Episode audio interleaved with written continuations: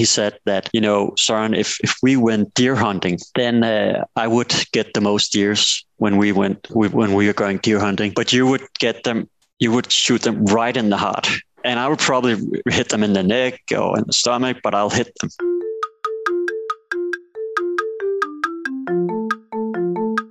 This week, we are brought to you by Attest. Attest is a consumer research platform that enables brands to make customer understanding a competitive advantage with continuous insights. By combining unparalleled speed and data quality with on-demand research guidance, the platform makes it simple and fast to uncover opportunities with consumer data and grow without guesswork.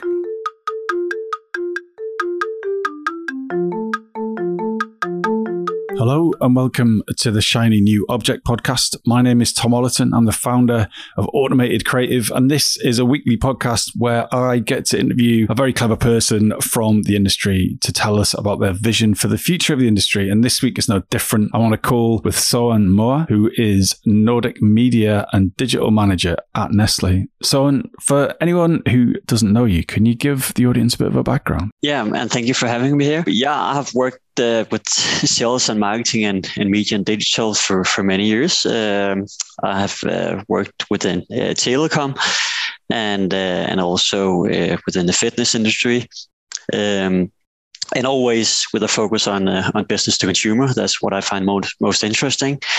And it has been mostly with subscription companies. And then I've also worked in startups, which has also been really interesting, going from the more corporate businesses and big businesses or big companies. And now today, I have had roles like CMO and marketing directors. And today I work as you said, as a Nordic Media and Digital Manager at Nestlé Nordic. So, first question, in that varied career, different roles, different verticals, what's been your biggest mess up, your facepalm disaster that you were red-faced and you were caught out that you hated happening at the time, but now you're glad it did? Well, actually, I had worked in telecom for several years, and I really liked working with subscription company and the subscription model. And then I moved into the fitness industry because I found it really interesting at that time. And I kind of challenged the CEO. I have only been there for 2 or 3 months, and said, "Hey, we are constantly rewarding new members, but we're not doing anything for the existing members." And he could see the point. And so I just suggested that, because in February we had our birthday. So I said, "Hey, why don't we, offer all the members of this fitness chain?" I think we were at 100,000 members at that time, to come down, and then they can choose they can get a towel or some pads for when they're training, or a fitness bag. And he thought it was a good idea, and we did it, and we just ran completely out of stock of the free gifts for the members. And we had done some different scenarios of where it could go, but it went totally bananas. So everyone just got down to the fitness club and asked for a free bag or free towel, and these center managers, they were like, "Oh, I'm really sorry, but we're out of stock." And some of the members got a bit upset. So I think it was a really good learning that you need to do something for your existing members instead of always just rewarding new members. But also, when you do that, then really think of having the gifts there, and also that the you have to think about everything when you do a thing like that. And so, what did you do differently than next time you tried that in at the same place or a different role? Well, it's not so much of the concrete, event. It's more like the learning that you really need to think about the existing members if you run a subscription business, I think, and how you can reward them, and also that they're actually up for that reward, and they really, if you offer them something, they would be happy to come down and ask about it.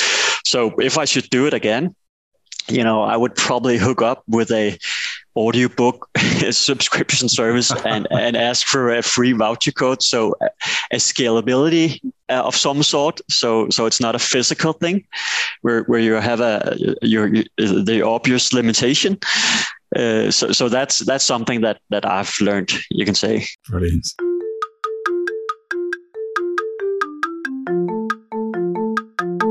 So moving on, what would be your top marketing tip that you find yourself sharing, giving, or thinking about most often? Actually, I'm very keen on performance marketing and personalization as everyone else.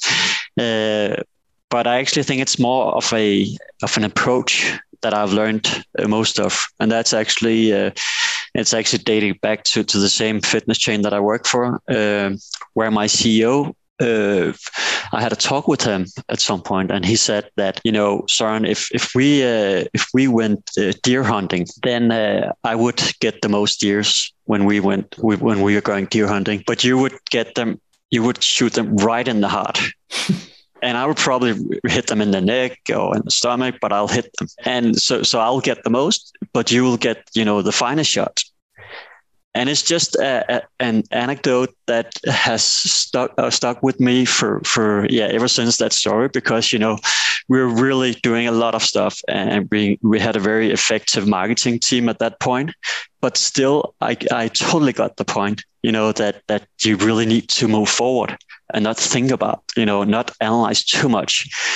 And I know that everyone is also thinking about that at some point, but it was just so clear, that anecdote, and so obvious. And it has, as I said, stuck with me ever since. And I think it really relates to when you work with marketing, because you can look for a lot of different insights and pay, and analytic companies to get even more reports and insights.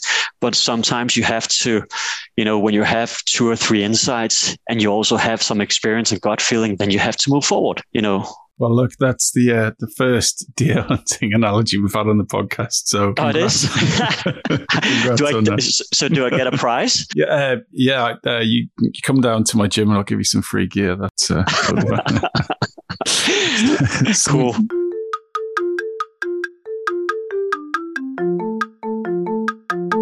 This episode of the Shiny New Object podcast is brought to you in partnership with MadFest. Whether it's live in London or streamed online to the global marketing community, you can always expect a distinctive and daring blend of fast-paced content, startup innovation pitches, and unconventional entertainment from MadFest events. You'll find me causing trouble on stage, recording live versions of this podcast, and sharing a beer with the nicest and most influential people in marketing. Check it out at www.madfestlondon.com.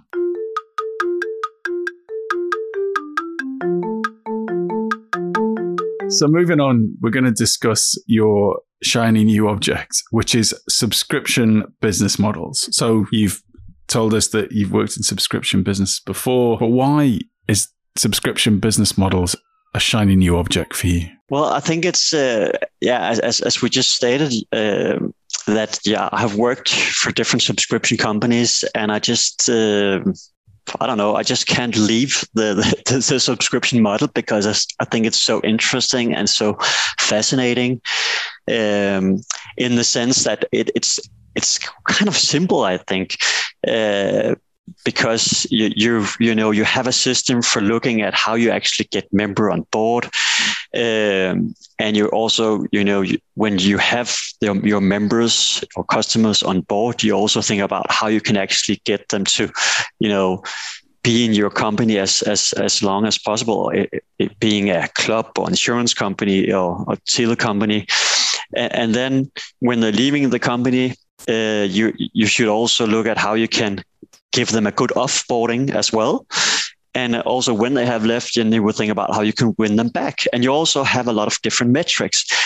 And I just think that looking at the recent years, you have different authors. You have Chin Sun from Zuora in the States, and also previous Salesforce, writing books about subscription companies and why everyone should consider to enter into subscriptions. And we also have somebody here in the Nordics as well. But I just think that we need to move even, past that and think about that companies, some companies, it really doesn't make sense if they go into subscription, but they can still, copy a lot of the approaches of a subscription company.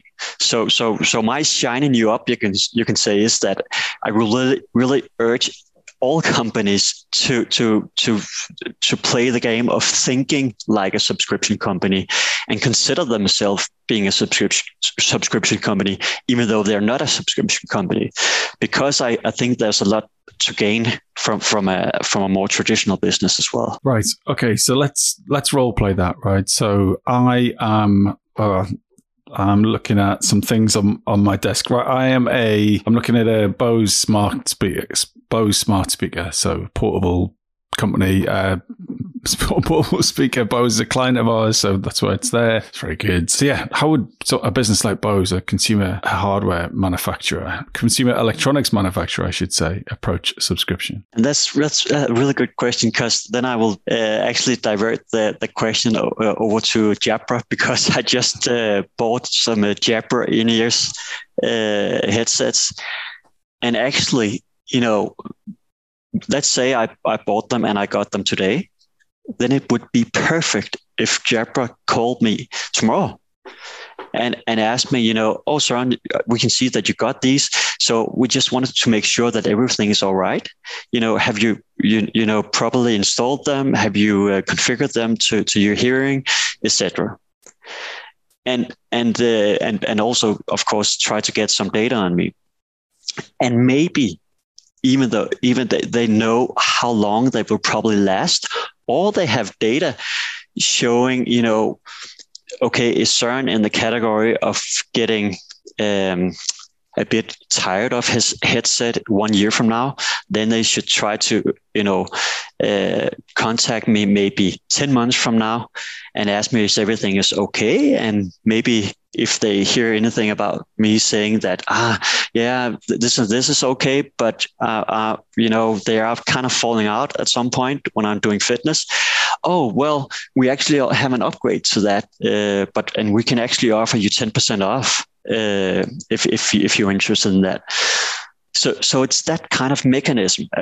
We can just, if we go back to fitness, then we actually modeled on our internal data, and we found out, okay, so how do we get Tom to stick in the fitness club as long as possible? And then we could see some variables that, okay, if you work out together with a friend, then you're more likely to stay longer in the fitness chain. Not on a given Tuesday, but maybe 18 months, 22 months. And also, if you participate in events, if you train like 2 or 3 times a week, then it's that's perfect, because if you go like 5 times, 6 times, then you're likely to be.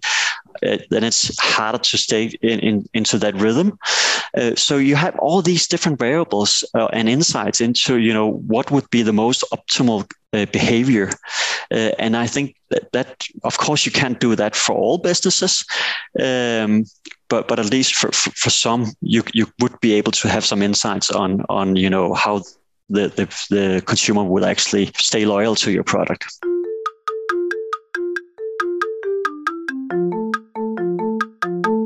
So can you give me an example of a brand that listeners may not think of as a subscription business, but you think do a great job of implementing subscription thinking? Well, actually, I would say that just